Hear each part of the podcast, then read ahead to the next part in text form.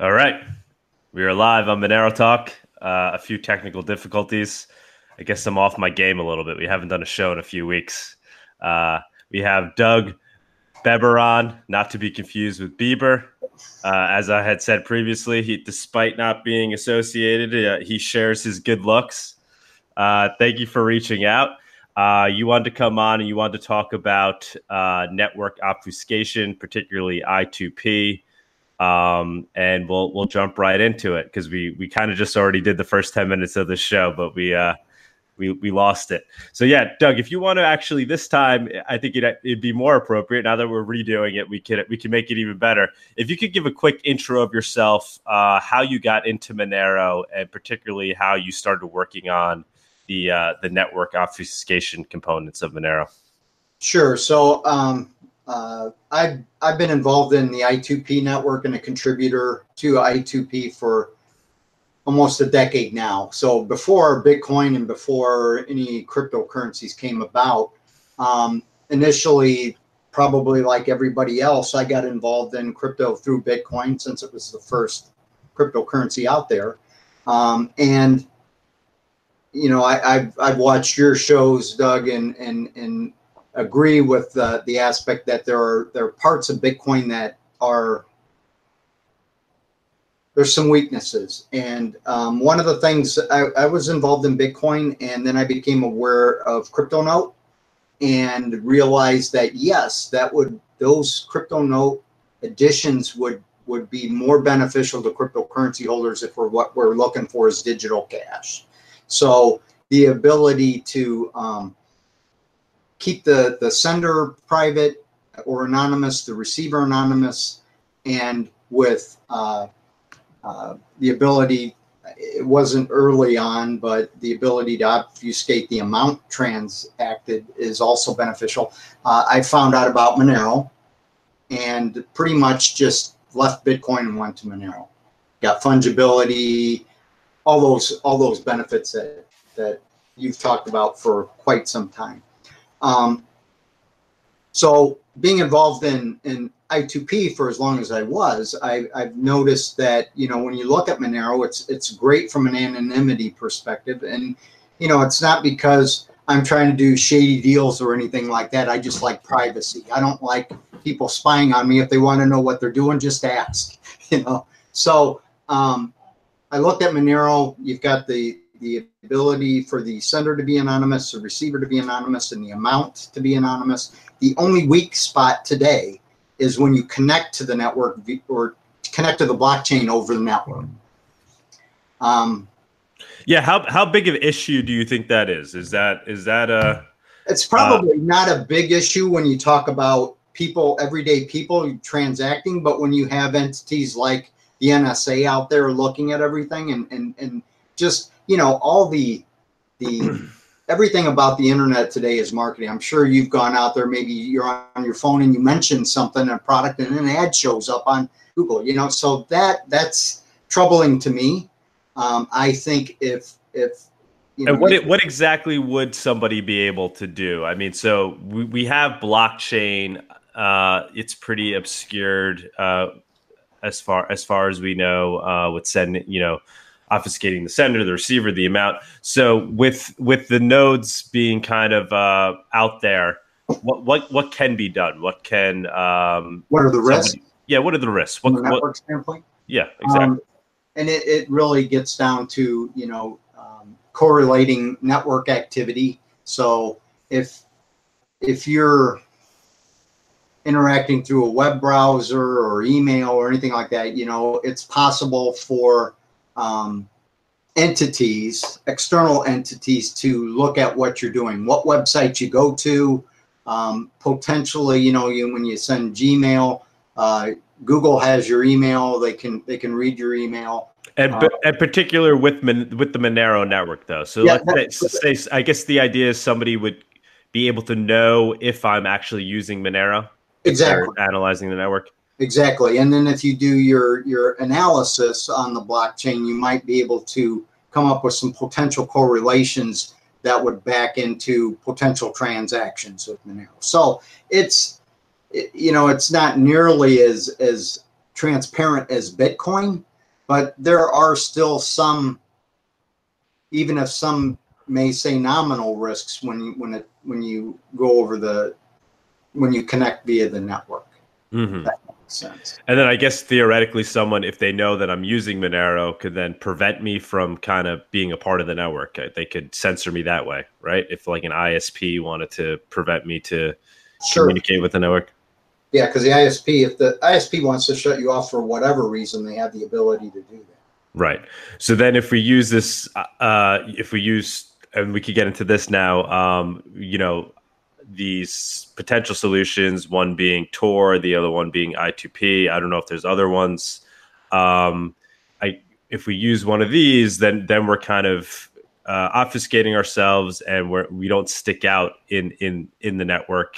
Uh, we don't look like a Monero node uh, we kind of just start to blend in with the rest of the internet. Is that kind of a, a fair way of, of putting yeah, it?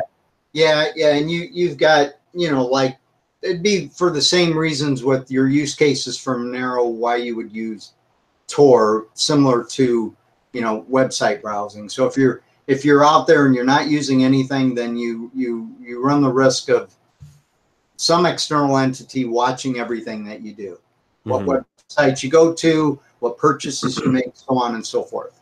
If you use Tor, you're you're you're doing that anonymously, so they can't see that. It would be the same with Monero transactions, or you know, you you you, you wouldn't be able to go in and look at what's going on on the blockchain, but from a network perspective, Right. there's some traceability there. Um, Right. So then, so then we had Kovri was the thing that everybody was waiting for. Um, Hasn't.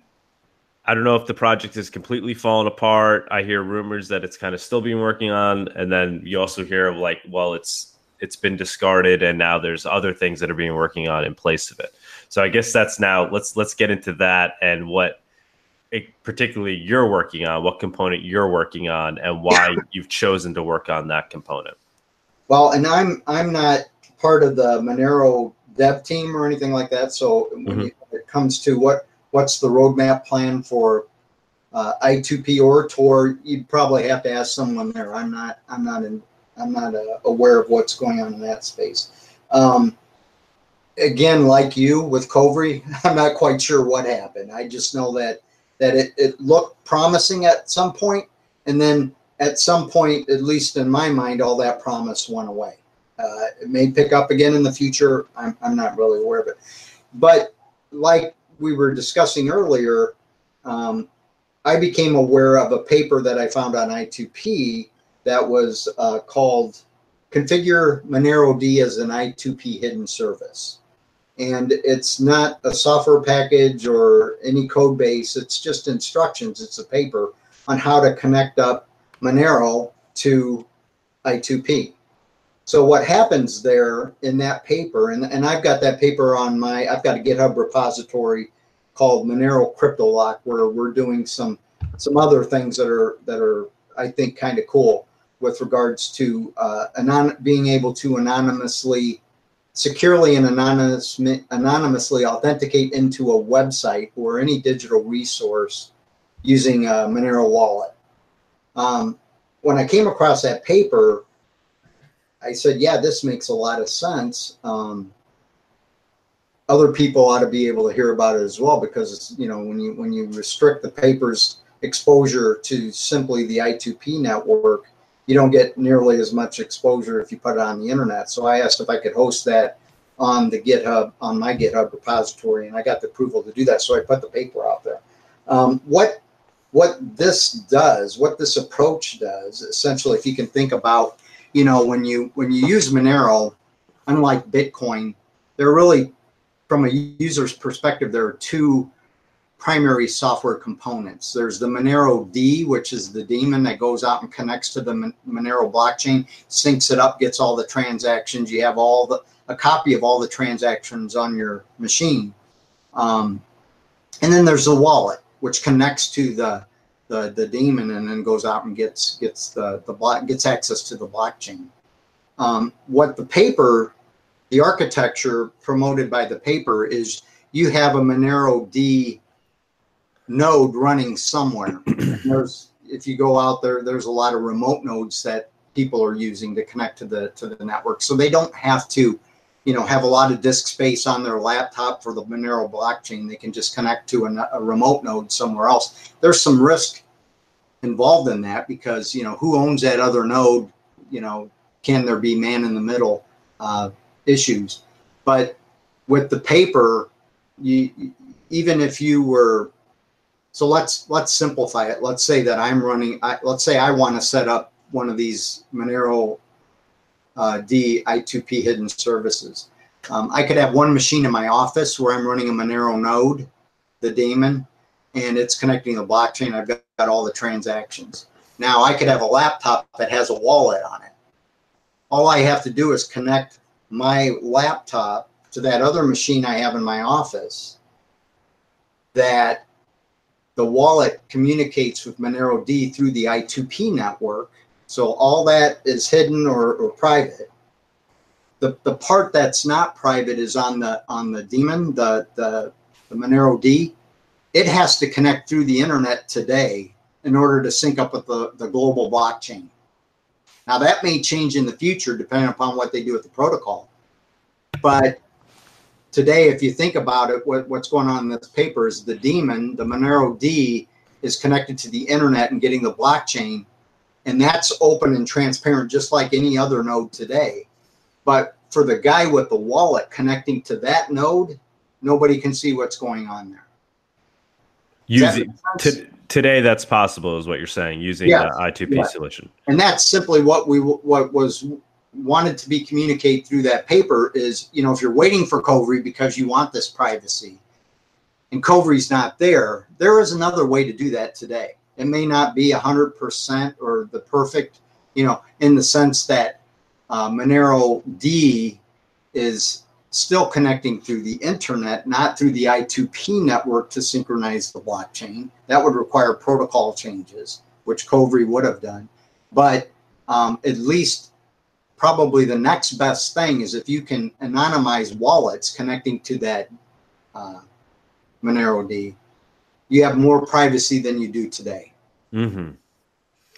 Um, then there, there's now uh, is are so are a lot of people actively using the? I mean, it's hard. It's hard to say. I have no idea. Um, do you do you? I talk- know I've used it a couple of times. So okay.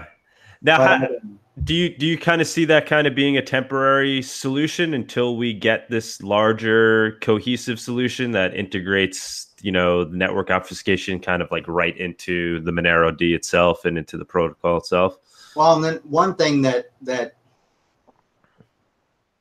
i, I guess it depends on on what the monero dev team wants to do but you know i, I think it would be suboptimal to pick one network, whether it be, you know, you're going to have some people saying we prefer Tor over I2P. Another group would say we prefer I2P over Tor.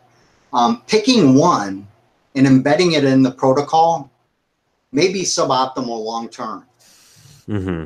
If you compare that to, you can do both. You decide which one you want to use and have the the the basically a plug and play for network transport within the protocol. I think strategically that makes more sense because then you're not making a decision for the users, you're giving them optionality. However, you know that that may provide some complexities that your average user, you know, your average user. I think that's probably what they wanted to do, or or at least part of the the the, the, the objective is to make it as simple as possible for the end user. But um, you know, it's it's a balance that you have to make. Yeah, we had, and uh, I should I, sh- I should have probably mentioned this earlier. I don't know if you watched it as well during the MoneroKon. Uh, Lee Clagett and this other guy Josh of Airfoil. Mm-hmm. Uh, did, did you watch their talks? They yeah. they kind of got into these well, things a little bit, and then we interviewed them. Um, so yeah, anybody who's watching this, I recommend you go and watch their talks from MoneroKon and then the interview afterwards. Um, what were your thoughts on the things that they they were saying, um, and you know, in relation to to what you're talking about here today?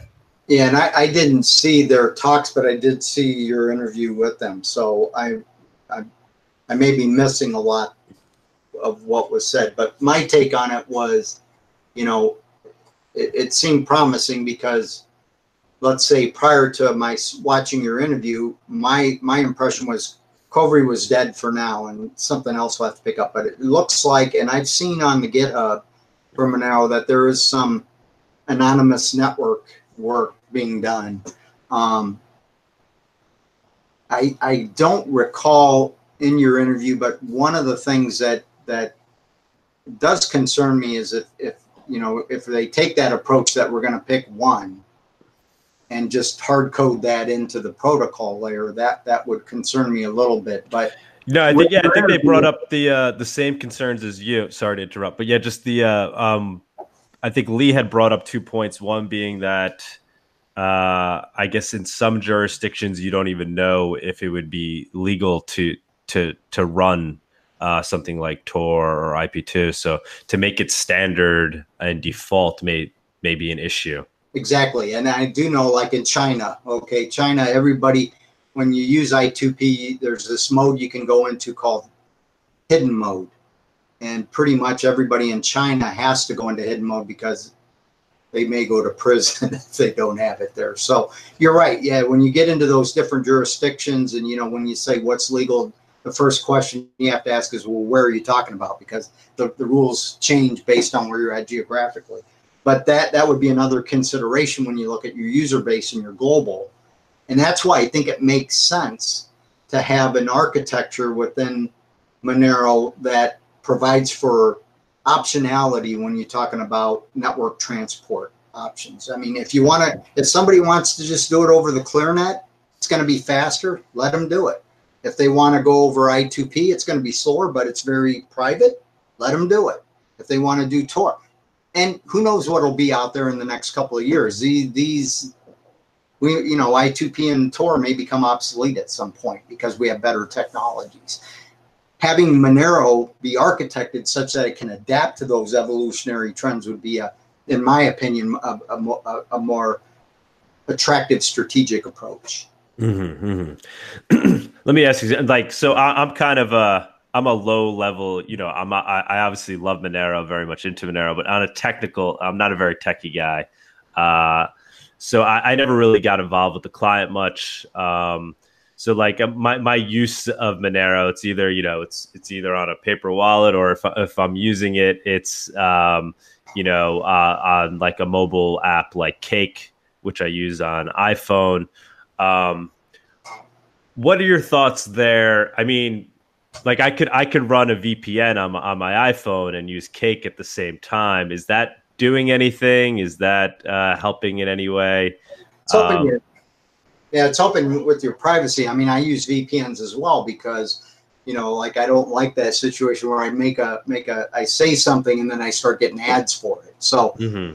whether you're browsing or it, it doesn't matter what you're transacting on the network, as a VPN is always preferable to I mean, I always use a VPN now. Right. So would that would that potentially kind of protect me and saying, all right, uh, you know, preventing people from knowing whether or not I'm using Monero, sending a Monero tr- transaction at any moment if I'm running a VPN while using Cake? Sure, to a degree. I mean, it, it gets down to, you know, if you're not using a VPN, you're at more risk than if you are using a VPN. You're better protected, but there's still, you know, if you want the next level, then you probably want to pick a I2P or a Tor on your mobile. Um, and you can utilize the two together. So you can do Tor and a VPN. Um, it just depends upon, you know, what I say is when you go out and you look at this stuff and you're, you've got use cases and you, and you want some privacy, you've got to do a risk assessment and, and then come up with a solution that, that meets the objectives of your use case. Mm-hmm. But there's and that's one thing in anonymity and privacy nothing's ever 100% and the minute you think it is you're in, you, you could be in trouble. So uh, you, you just got to sit down and say what am i doing? What are the risk factors? And what do i need to do to mitigate those risks? So what, what do you see the future looking like? Um, so in terms of let's say so for somebody like me a guy that's using that uses when they use monero they use it as a, an app on their phone um, you know what do we get to the point where that user can um, you know be protected as well as kind of a high level user that's using a you know a client? Well and and then it gets to you know really in my my approach is is always about enabling digital freedom in the digital space so um and you know I'm a techie guy, so I look at it down at the technical level. And, and, and a lot of people will ask me about, well, I want to use my iPhone. You know, it, it if if if you've got a mobile device that is proprietary, doesn't matter what software you have on it if there's backdoors at the hardware level, right? So if you have an unsecure or an insecure device, it doesn't matter what software necessarily you place on it, you may be compromised at some point. I, I, I don't even have a cell phone. Uh, I just use voice over IP and, and, and communicate that way. Wow. Um, but you know, it, then it get it gets down to what's your use case, what's your objective. Um, and and like I said, nothing's ever hundred percent. You can only do the best that you can given what your goals and objectives are. I'm, I mean, I can be more lax here in the U.S than say someone in China or in Venezuela. You know, it, it depends uh, on on what your situation is, what you're trying to do, and what are the risks that you need to mitigate to preserve your freedom. Mm-hmm. Yeah, I mean, it, it seems like uh, you know, obviously Monero's done quite well in obfuscating the blockchain. You know, so any any any Joe who uses Monero is benefiting from that, right? You don't need to do things in a certain way. When you send a transaction, um, it's pretty well hidden in terms of the blockchain, right? Yeah, compared, um, compared but to Bitcoin or compared else. to Bitcoin or these other ones. Um, mm-hmm. But with the network, it it seems like we have a long way to go, and it seems like it's it's going to be from what I'm hearing, from what you're saying, from what uh, Lee said in in in his talk and interview. It's it doesn't seem like there's a um, a very clear uh, solution where we're going to get to the point easily, maybe maybe way down the road, where everyone that's using the Monero network is kind of benefiting from uh, network obfuscation. It's going to be very difficult to kind of have um, like a default uh, solution that everyone benefits from. Is is that fair to say? Is that or do you, do you think we eventually get there? I mean, because that was kind of, that's kind of what my understanding of the promise of Kovri was. Yeah, I think I think that, that will. My hope is that we'll we'll get there. Um, you know, if you look, and, it, and this all stems from our communic the security of our communication network that we have today. The internet is not secure. I mean, several years ago, um, unless you were doing a credit card transaction, you probably didn't have HTTPS, right? Today, almost every site's using HTTPS, so it's getting better. Um, and it, it will, I, I think the use case of any network activity, whether it's cryptocurrency, Monero, or anything else, as our network security evolves and gets better, that will improve. Everything will improve with that. Right now, it what just boils down to the fact that our communications networks are inherently insecure from the average user standpoint and and and a lot of cases it's by design um, you know you get you get into like i feel more comfortable if i'm communicating let's say i was really needed privacy and i was communicating with monero i would do it over a internet connection with i2p monero d hidden service and a VPN on that that service, as opposed to using a cellular network, which is a lot more insecure. So you've got to sit down and look at, you know, and, and who knows? Uh, if you if you ask me, I think in the future cell phones are going to be obsolete, kind of like the eight-track tape. You know, if we eventually have satellites all around the earth and we have broadband everywhere, why why use cellular uh, channels unless you really need speed. You have cases where you need the speed throughput, and that's the only way you can get it. But from a security perspective, you know that's that's one of the reasons why I did uh, Monero Crypto Lock is because, um, and now we're calling the solution Monero Auth is I got hacked not too long ago, not really by any fault of mine, but it was a sim hack. On a, that's when I had a cell phone. That's why I don't have one today. Um, you know, you, you, there's a lot of security holes and risks out there, and and and it, it, it there's a lot of other actors that you're dependent upon that the average person doesn't know, like the the the, the clerk at a major uh, cellular provider being contacted by a hacker asking to uh, swap the SIM card in the cell phone and going through passwords and all that. I mean, there's been a lot of cases out there that detail the mechanisms they go through for it, but there's a lot of a lot of risks out there when it comes to security. And you know, if you're sending one guy that was in related to the hack that I was involved in lost twenty million dollars in crypto. Holy shit! That's a big. That's a big, a big situation. You know, you don't want to make a mistake and lose twenty million dollars. So that might be a reason you'd want to use I2P or some other technologies as opposed to what the majority of people are using today. What What are these other uh, things you worked on? If you want to get into the details a little bit. Sure. So, um, and I'm, I about a year ago I created the Monero Crypto Lock GitHub in the Monero ecosystem uh, repo- GitHub repository, just because I thought, and, and it wasn't it wasn't Monero. So I'm into Monero because I've looked at, done an analysis of all the cryptos out there, and from a, a digital cash, what's the one that best fits digital cash? My analysis says that's Monero today. It's the best we got. So, you know, I'm getting older, and and I I do a lot of stuff, and I go to a lot of websites, and I can't remember all my usernames and passwords for all these sites it's really taxing from a memory perspective. So I'm like, why do why do we have to do this? With the technology we have today, we shouldn't be using usernames and passwords. There's, there's a lot of security risk with that. It's it's just ridiculous. So what I wanted to do is to use a way to authenticate to a digital resource like a website instead of with the username and password with a Monero wallet.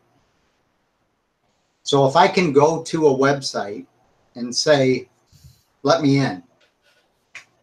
And what happens is, and we developed this protocol, it uses all the Monero code. So we didn't really write much code in this. It's using what's there in Monero.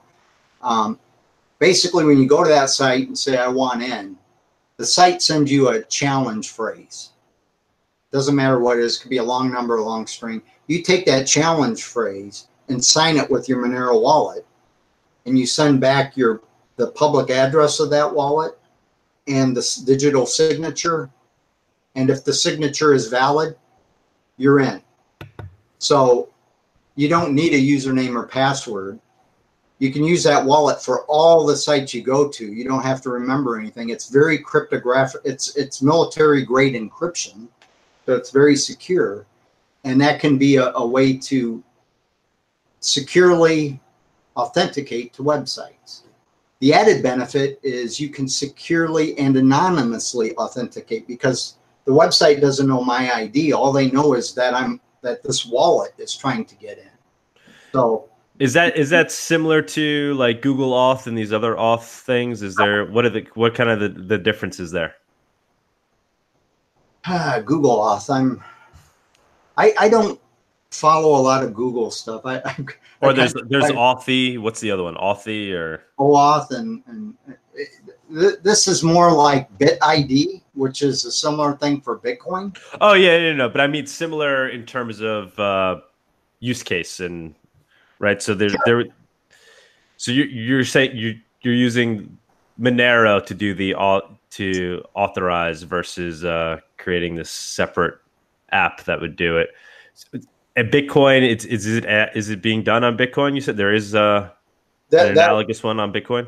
Yeah, actually, I came across that was out before we did our Monero auth. It, it was uh, BitID. Basically, what it is is it, it's the approach is not really necessarily dependent upon a cryptocurrency. It's public key authentication. So it's like PK, PKI without your your certificate authorities.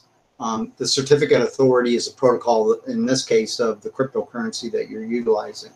But um, BitID was out there before we did Monero auth. but you know, like I said, when I did my analysis on crypto, I don't want to use Bitcoin anymore. I want to use Monero. So why don't we do it with Monero? Mm-hmm. And the other thing is is the use case that might be more relevant in the future than it is today because you know everything is KYC, AML, and and this allows you Monero Auth allows you to securely and anonymously authenticate. So yeah, so like for like maybe a decentralized exchange or something like a way to to right right, right? or or even a dark market i mean i uh, like would would it make sense to use like yeah that would become want, the new the new login right so if you were to take like a dark market like silk road let's say and you wanted to log in i think silk road and most of the dark markets still use username or password well you know you don't have to but the the the, the thing is is that there you know today there aren't a lot of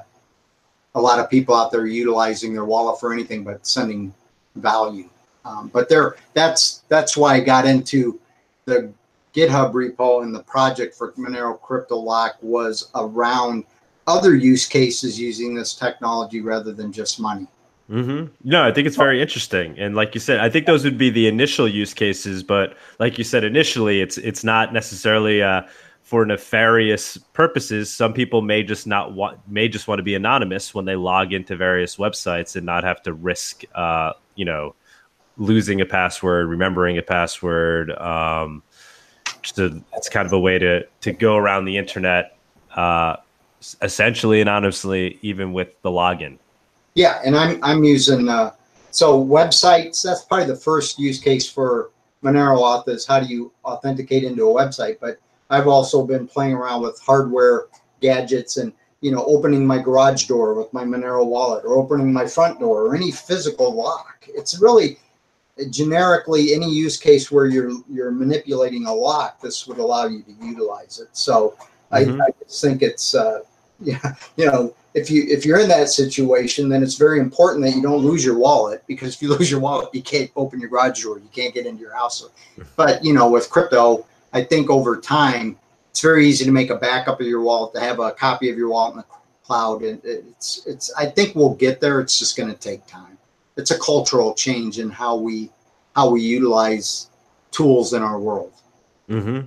No, I think it's a great idea. So is is the Bitcoin one being used in any actual use case? Is it being adopted anywhere? Do you know? Have you followed that? Because obviously, I would think that would kind of be the first, right? Bitcoin being uh, the more well known. Yeah, I, I geez, I probably first became aware of BitID like thinking it was four or five years ago, and and I didn't see a lot of a lot of uptake on it. Um, I I I I think these things are going to take longer than what you would normally think. Yeah, yeah, yeah.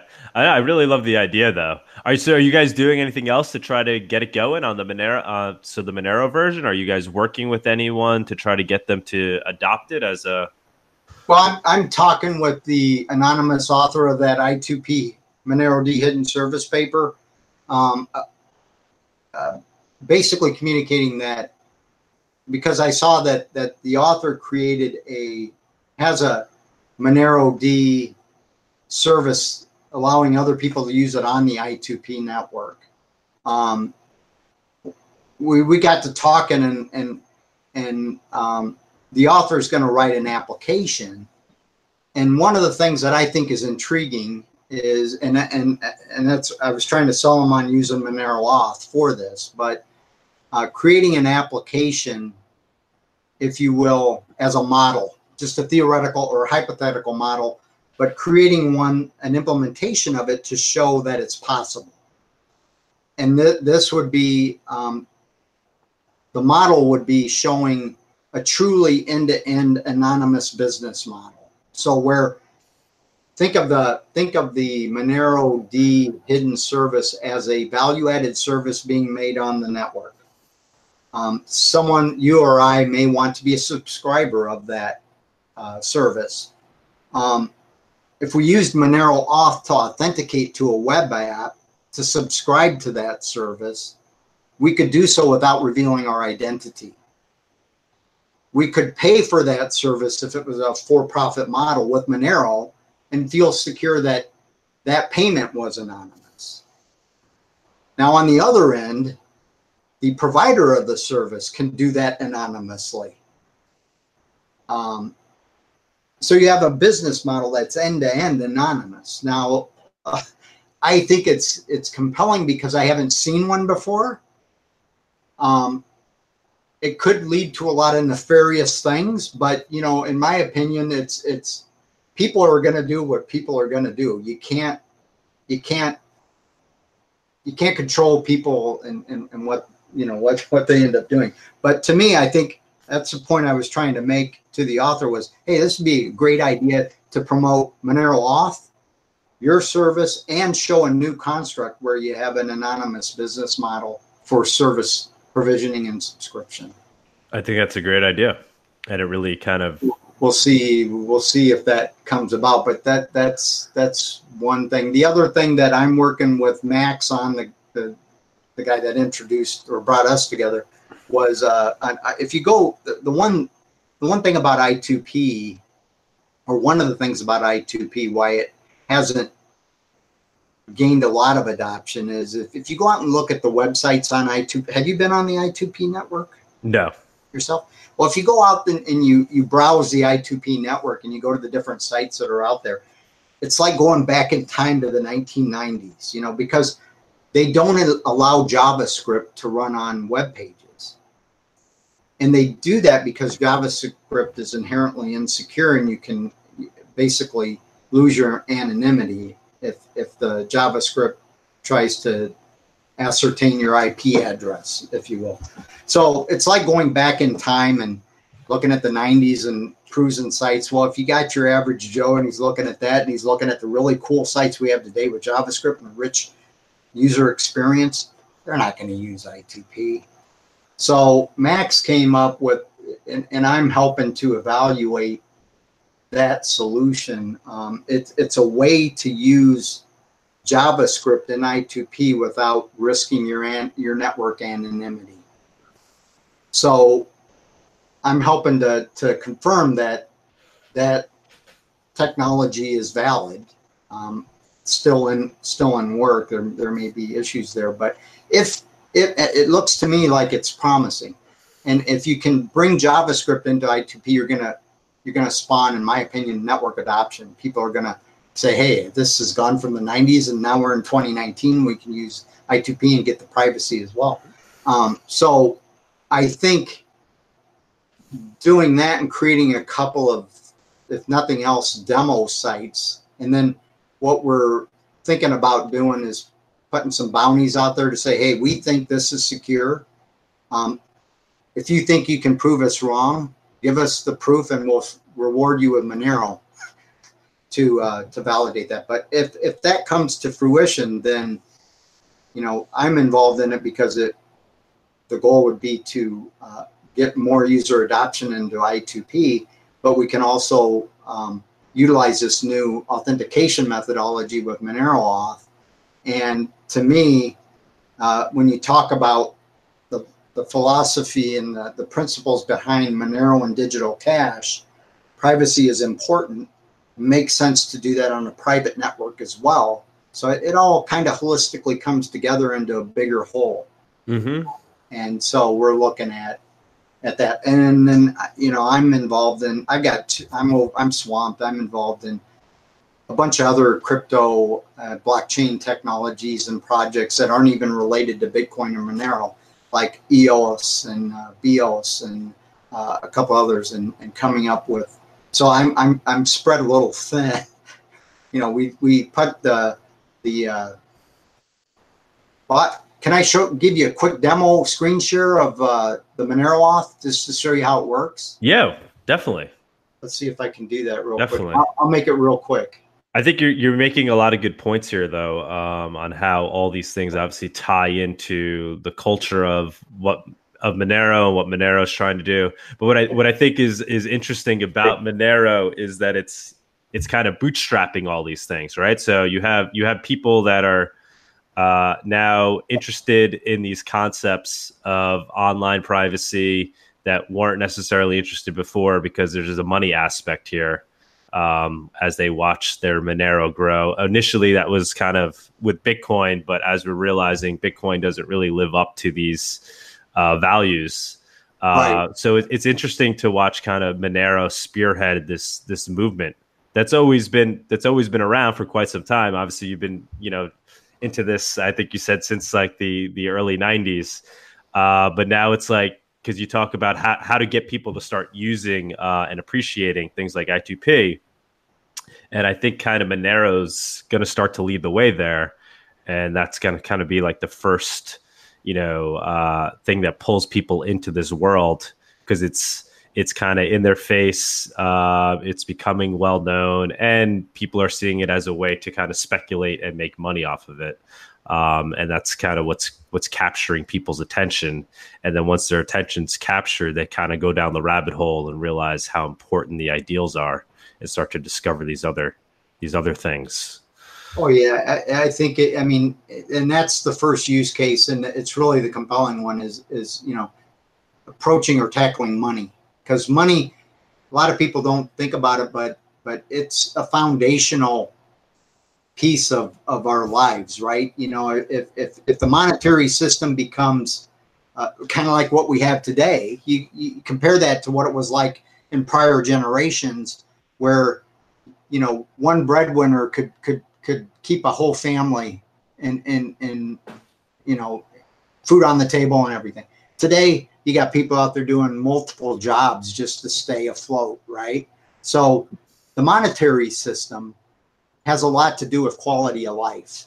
You know, before when you had that one breadwinner, the the kids were probably home and they had a great family life. Now the kids are at daycare for how long? I mean, it's just a pervasive quality factor within life. So if you attack that first, you get interest, you get attention, mm-hmm. people on it. But I mean, the reason I'm in this is is is not for technology's sake, but for the pursuit of freedom, individual freedom. And if you give people individual free you know it's it's like monero and cryptocurrency. You're taking the power to control money away from centralized governments and giving it back to the people. That's great for individual freedom. Well you do that with money you, you, you then it fans out into other places and, and your your privacy sphere your freedom sphere becomes more beneficial as a result so i think you're exactly right uh, and i think if if cryptocurrency or crypto technology addressed a use case other than money to start with, we probably wouldn't be having this conversation today. 100%. So, I, can you see the screen that I got up there? Yes. Okay, I'll just give you a real quick example. think of this this is a website. It's a website okay. on the ClearNet. But um, and and and think of it as a, you, you you click the login button and you're at the site. Now to log in, see the challenge phrase that the website's providing? Mm-hmm. Okay. We created this little uh, extension that's going to go away. It's, we're about ready to get rid of this and replace it with the native app rather than extension. But basically, you install this extension and, and we'll have an app to do this. But uh, it's got the challenge phrase there and the wallet address. Basically, when you click sign, this is the identity of the wallet, basically the wallet that's trying to authenticate. And this is a digital signature for that challenge phrase. Mm-hmm. All you have to do is basically hit submit and you're in. Wow. So from an easy to use standpoint, we'll try it again. We even put another uh, page on there, sign and submit. It's one click, you're in.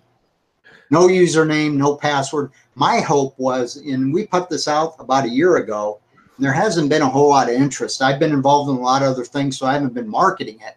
But my initial thought was the Monero community could utilize this and, and get rid of usernames and passwords. Yeah, yeah, yeah, yeah.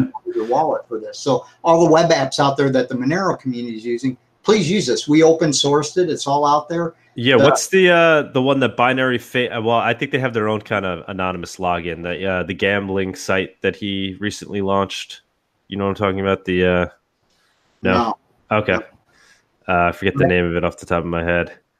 That would be maybe a good use case, and then maybe just the exchanges, right? Like the exchanges that the the few that are left that don't have KYC, AML. I mean, there are a few that I think, but believe that are still floating around. Like, why not add that as a Or or a like I like I said, you know, you don't have to in one swap get rid of all the usernames and passwords, but just start allowing this as an option. as an option. Yeah, one hundred percent. So our hope is well, and as you might imagine, with uh, web browser extensions, are especially a browser extension associated with Monero.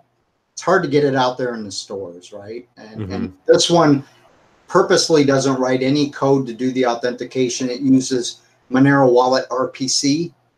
So it's it's got to make local calls to ports. To, so we're not we're not going to be able to get this extension in a store. So I just put it on the GitHub repository to see if people would be interested in this approach. It's open source; they can go out and look at it and utilize it.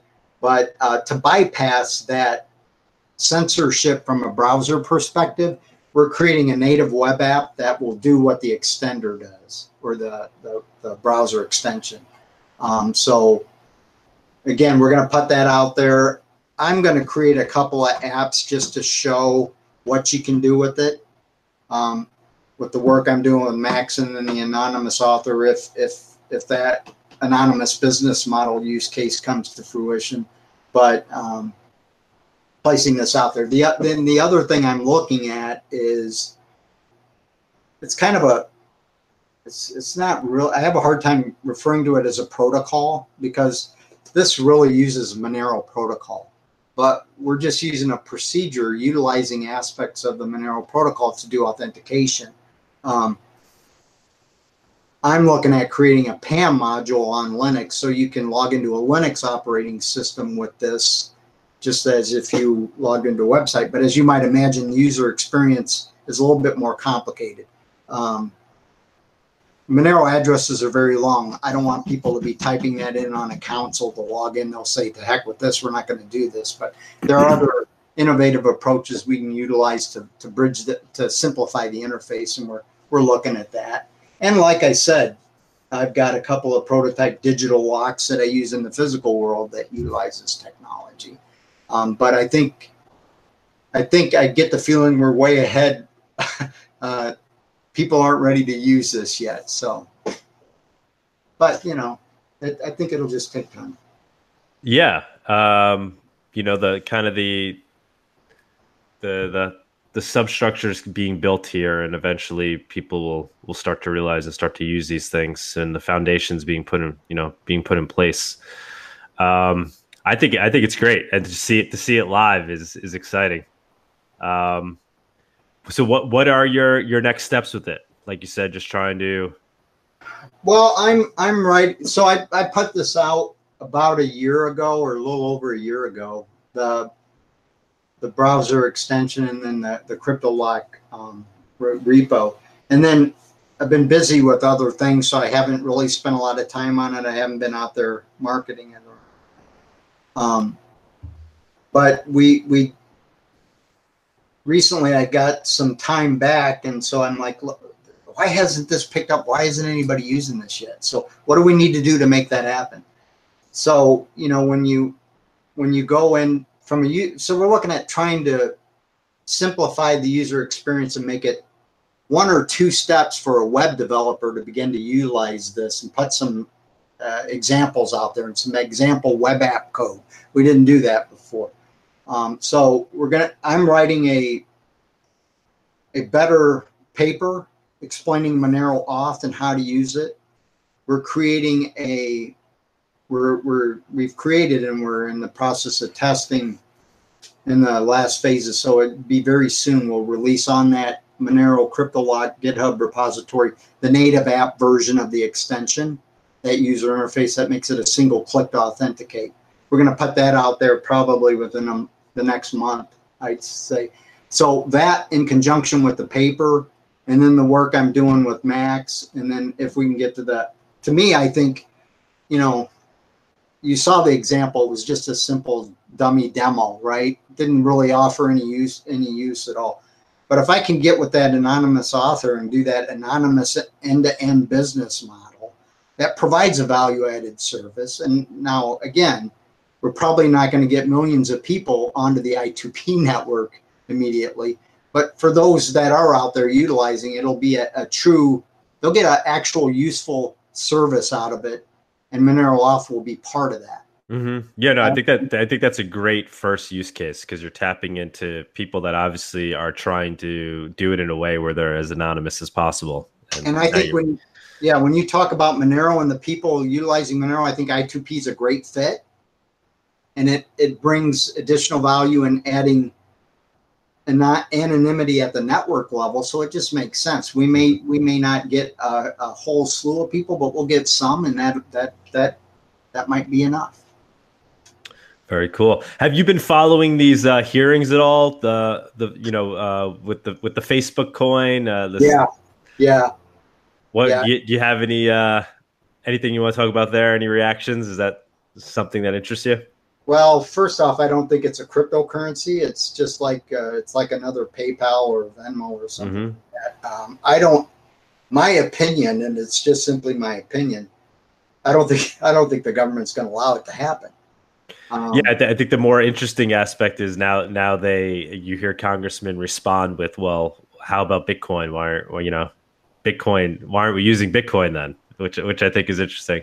Yeah, and what what's interesting to me is I think uh, I read a paper a while back. I don't know if you read it, but Coin Center punted it out, and it was about uh, decentralized exchanges and, and, and I can't remember the, the title of it, but they talked about the legality of mm-hmm. so what they're trying, you know, I think the House Financial Services Committee has come up with a proposal or a proposed bill that would stop Facebook from doing what they're doing. We'll have to see if that actually moves through into into law. But a similar type of restriction for Bitcoin or Monero would violate First Amendment rights. Mm-hmm. So I think it would be unconstitutional. So being it'd be nice to see this play out. You know, we're exercising our governance and and compliance uh, uh, extremities here, but uh, it'll be interesting. I, I don't think they could take such a hard line approach to Bitcoin or Monero or any other public open blockchain but when you're talking about a corporation coming in to, to try to compete with the government, I just don't think that's going to fly. Yeah, yeah, yeah. Uh, it's it's played out perfectly for for crypto. Um, makes you wonder if that was some if some smart person uh, was whispering into Zuckerberg's ear with the with, for the purpose of uh, sabotaging and, well, and helping out crypto because it, it's just it's it's working out so well for crypto and and so poorly for Facebook it seems. Yeah, and if you uh, you know, I think a, a lot of if you watch the hearings, a lot of the the prevailing theme was the lack of trust that Facebook has because of what happened with uh, Cambridge Analytica and all that stuff. But what I mean, what, what I find. Uh, you know annoying about if anything is just and and we knew it would play out this way is just that now they're embracing bitcoin and as they do they're kind of they're, they're not saying the word monero but you're hearing a lot of things you're saying well as long as uh, it's bitcoin's not used for nefarious purposes and essentially as long as it's not used in a way where it's digital cash where we where we don't know who's sending what to who. I mean you, you kind of hear those things being said by people like Mnuchin. i don't know if you, you heard you heard his comments on it. Um, so I, I, I find that interesting. So it's like they're embracing bitcoin but i feel well, like uh, monero's out on the fringe which makes sense but I, I, I don't know how that's going to play out. Like you said for them to then kind of try to separate the two and be like, well, Bitcoin's okay, but things like Monero are bad. I don't really see how you do that without, like you said, violating constitutional uh, rights. And um, well, I think they I, I, I don't see how you make that separation there. Yeah, they probably couldn't outright ban it. And this gets complicated when you talk about governance and regulatory, especially globally with all the different jurisdictions. But um, the one thing that and I don't think that they're embracing Bitcoin. I think I think they'll they'll allow for it, but the ultimate what will be absolute is that the the mechanism, Bitcoin in this case, would have to adopt KYC AML. They're not they're not going to drop that. There's I've I've read some compelling cases and I can't remember her name, but you interviewed her um, she's from did a lot of work in Wyoming. Oh yeah. Um, no, um, yeah, I know who you're talking about. Yep. Yeah, she made the case that uh, the Bank Secrecy Act, which is where your AML comes from, is unconstitutional, technically speaking. It hasn't been it hasn't been verified through the system, but theoretically, the bank the Banks Secrecy Act would be um, only it would be unconstitutional if it was put on a public blockchain like Bitcoin, because um, it gets into regulating free speech, and it's fine if you place that regulatory construct on financial institutions in the banking system. That's fine. But when you try to take it to the individual who's trying to transfer value individual to individual, it becomes constitutionally questionable. Um, that saying saying that, um, when you bring Monero in, and I've had this with clients that I've consulted with, traditional uh, businesses, and they're talking about, well, we'll we'll we'll accept cryptocurrency for our services now. And I'm like, okay, which cryptocurrencies might you accept? And they said, well, all of them. And I'm like, uh, I think there's one that you might not be able to accept, and that would be Monero. Because how can you do KYC with Monero? I don't think you can. Know your customer. I don't think you can be 100% compliant with AML with a privacy coin. Well, I mean, my understanding is you can be. Um, it's just you don't you, you know your customer, but then you don't know what your customer does after after the fact. So well, you know that that that someone you know who the person is, you know how much Monero they traded or purchased. Uh, but then once they have that Monero in their possession, you don't know what happens after. My understanding is there's clarifications made where uh, they don't need, they're not responsible for knowing their customer's customer, or you know, the, it stops with with the customer. That that that's my current understanding of of what the uh, kind of the law is there. Right, but um, but it, if you look at Monero and the intended design of Monero, it wasn't designed with the intention that when you make a transaction, you you submit your personal identity to your wallet's address. Mm-hmm. You would have to do that to comply with KYC.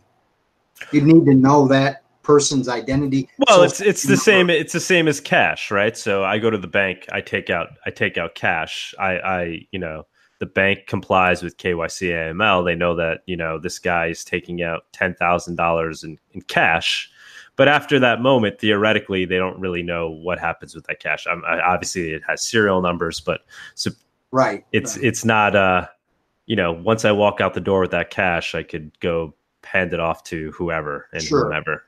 Sure, and then if you look at uh, the whole ecosystem, I mean, the compliance and the governance from a legislative standpoint really only deal with the on ramps that that attach to the cryptos, right? Anything that happens inside the crypto landscape is beyond KYC, AML, if that was the intent. You can build KYC, AML, but there's no enforcement other than than just simple decision making within the inside. They can they can embrace it on the on ramps, but they can't really do anything in in the heart of the system. Mm-hmm, mm-hmm. That, that's going to cause some angst, angst for for for the system, right? Mm-hmm. Because they're not used to that. So yeah, yeah. Like I said, I mean, the only thing that's annoying, I guess, uh, um, uh, I have to look at it differently. But like I said, is you know, the, kind of the Bitcoin maximalists are, are cheering, which which I understand they should be because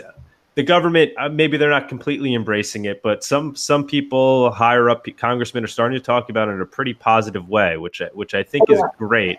But when when they talk about it in that way, it's with the exception that it's kind of not used in a way that Monero is used. They're like, oh, it's great as long as it's not digital cat. Like they like the fact that it's on this transparent blockchain, which you know it's it's right. it's, it's great for them, right? It's like, yeah, sure. If everybody wants to go use Bitcoin, go for it because uh, you know it's kind of a, it's kind of like a, a, wet dream for for the government here. It's like, well, now we'll we'll have all your transactions. We know who's doing what, and right. it's like you have these Bitcoin maximalists that are cheering that on because as that happens, the price continues to skyrocket, right? And now it becomes more about, well, it's going mainstream. and then the ideals are kind of getting left behind, right? And you even hear people's uh, you know, opinions start to change. Like guys like Jimmy Song, it's like, well, do you, does it really even does Bitcoin even really need to be, you know, completely fungible? Does it need to be like like when you start to see people change and say things that uh, you know, seem to go against the ideals of crypto is it becomes a little bit concerning. But I guess that's where Monero comes into play, and that's and that's why we have Monero. Yeah, yeah. I mean, when you get the speculative fever out there, uh, I mean, there's a lot of irrationality that comes about. But yeah, eh, you know, and and I mean, you, you look at us in the U.S. We we have a different mindset than say the average person in Venezuela who's just tr- simply trying to survive. You know, so I think you're going to find there's there's there's no one tool that fits all cases, but ultimately, if you want cash, if you want to have a digital cash in a way that preserves the freedom or the, the, the, the usage patterns that real physical cash does today, Bitcoin simply can't do that. Your only option is Monero. Right. If you truly are looking to fit that. Um, and Bro, so yeah, like I said, but like you know, so someone like you, and, and you said this earlier. What what what motivates you is the crypto anarchist ideals here. It's the the freedom. That, that freedom and liberty that that this technology will allow liberty to be preserved in the digital age, and so uh, that's what Bitcoin obviously was sold as too. But it's like those ideals start to fade away when your Bitcoin moves closer to a hundred thousand dollars, you know, like at that point, what what do you, do you really care about liberty at that point when you have you know ten million dollars in, in Bitcoin? It's like, well, what, whatever. At that point, you're, you know, what I'm saying it's it's. I'm starting yeah. to notice that the the greed that drove Bitcoin, which was was part of the uh, the bootstrapping of crypto, and it's a genius component of it. It's it's what allowed us to go from Bitcoin being worth zero to what it is today. Is that that idea that that essentially the greed, right? That people are going to buy and hold, and and that's great for bootstrapping. But then it's also now reaching the point where that bootstrapping mentality that's driven by greed is also starting to sway people's opinions and have them not care so much about the ideals anymore, which uh, for me starts to starts to irk me a little bit because it's like, well, I hope the thing that ultimately gets adopted and becomes the mainstream thing isn't lacking these core features that we're talking about. That that's what worries me is that that it it it be, gains so much momentum that privacy and fungibility gets left behind and nobody cares about it at the end of the day. And my, my hope is that that they'll they'll have to, and that privacy and fungibility is so critical that it will ultimately win anyway or stay alive because of how valuable it it is as a feature. But I guess we'll see how it plays out. Yeah, and I mean, I think that's that's what you talk about is human nature and and just you know I, don't I, I don't I don't fear that Monero's at risk because of the popularity of Bitcoin um, ultimately in the long run because I think that you know if you these these crypto assets are digital bearer tokens, right? And and and if you go back in history, bearer instruments were legal and they were used significantly. Cash is the only one we have left in the U.S. But any other bearer instrument other than cash effectively today is illegal.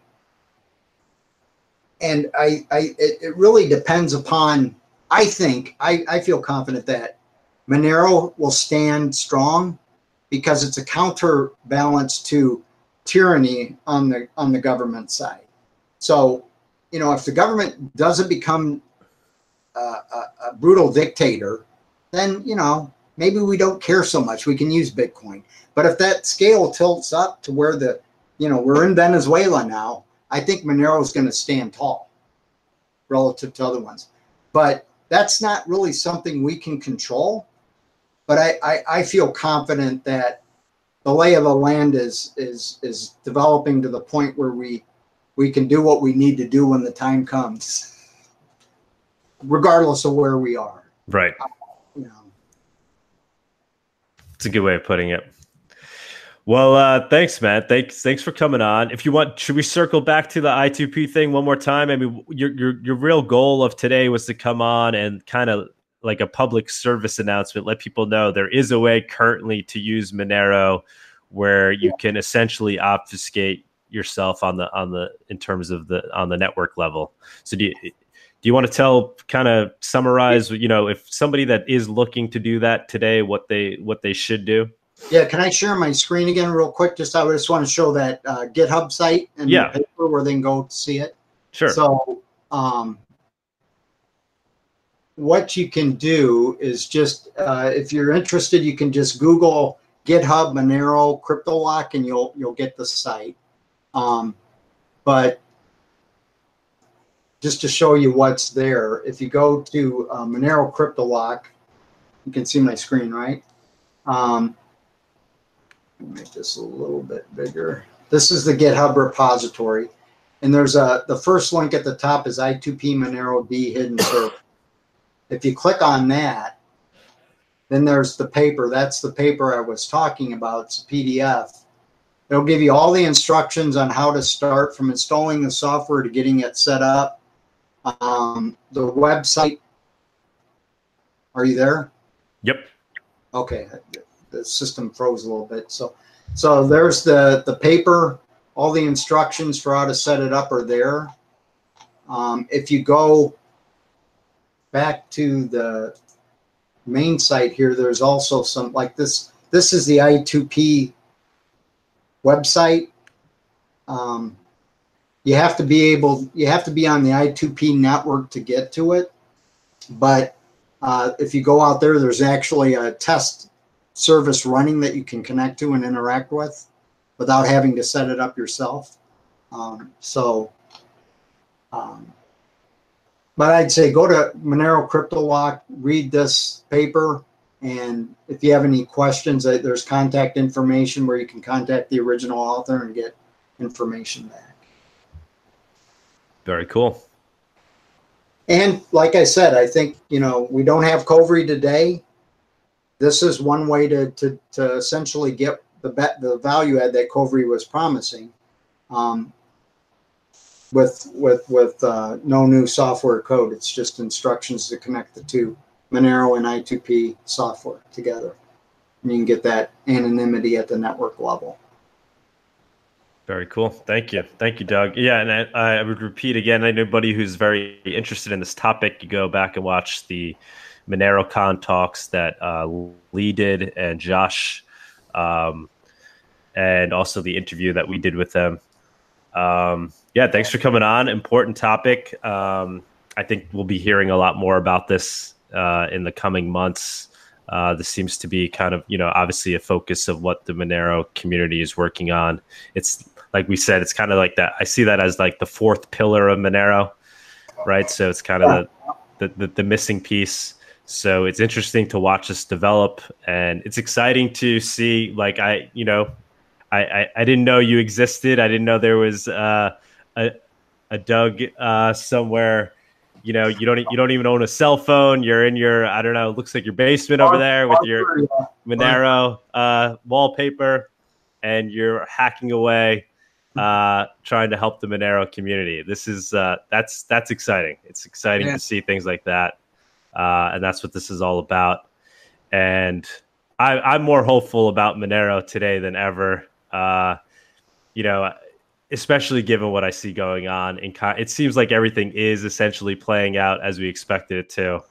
Um, and I think there will be, like you said, there, there will start to be events, things that happen where people really realize the true value proposition of crypto and why something like Monero fulfills those things and why you need it. And uh, it's not just it's not about Venmo. It's about you know being able to send censorship resistant transactions and I think we'll start to see that come into play soon. Yeah, I think the the disruption snowball is only just beginning to get rolling really fast. So we're going to see a lot of interesting things happen here. I think in the near future. You know, when you have Wall Street or you have Silicon Valley threatening the bankers in Wall Street, it gets to be quite entertaining. We'll see how this goes. Let me just uh, let me just look at the questions here, just to make sure we didn't. Uh, I have one. Somebody asking, talk about the military grade communications that I2P has compared to current 5G internet. Is that a uh, is that something that?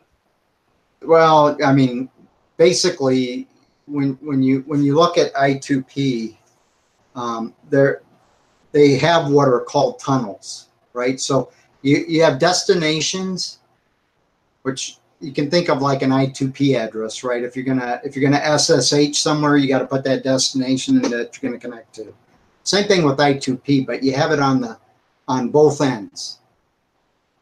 You have destinations on each end of the tunnel, two destinations, client and the server. You could think of it that way. It's really P2P, but that tunnel is unidirectional. It's not bidirectional. So if you want to have a conversation, you have to have two tunnels, one for the information going to you from me, and then another tunnel from you to, back to me. Both those tunnels are encrypted with with uh, military grade encryption algorithms. And think of it, it's not SSL, but think of it like SSL. That tunnel's encrypted. So, like you were saying earlier with Monero, if someone's using I2P, the ISP for that individual can see that they're using I2P, but they don't know what's going on inside those tunnels. You could be emailing, you could be going to websites, you could be doing BitTorrent, you could be doing anything. Monero transactions, they can't see what's going on inside of it because of that military grade encryption within the tunnels. Um, you know, I'd recommend going to the I2P site. Um, just do a Google for on the internet for I2P, and you'll you'll get to that site. And they got great documentation, to even down to the technical level, talking about Elgamal encryption algorithms and, and so forth. But it is not a trivial undertaking to understand it. I can't I can't really describe do it do it justice in five minutes. So okay, I'd say go to the site and read about it. But it is each it's end to end encrypted communications, regardless of what you're doing: BitTorrent, file sharing, email, web but that is only within the the I2P network. You you there's a way to go outside, but you've got that privacy as long as you stay within the I2P network. The minute you go out, you're susceptible to the to the weaknesses of the common internet. Hopefully that answered the question. I think that was a good explanation. Thanks again, Doug. Uh, I think we'll wrap it up here. If you want to, uh, you know, reach out to me in the future for if you ever want to come on to talk about any developments in the things you're working on, um, by all means, this was a great conversation. Thank yeah, you. I'll send you an email. Maybe if we can get that anonymous business model, I'd be really excited to communicate that and demonstrate that. But we'll Definitely. have to see if that plays out. Definitely. All right, man. Much luck. I'll talk to you later. Take care. Thanks. Thanks. Bye. Bye.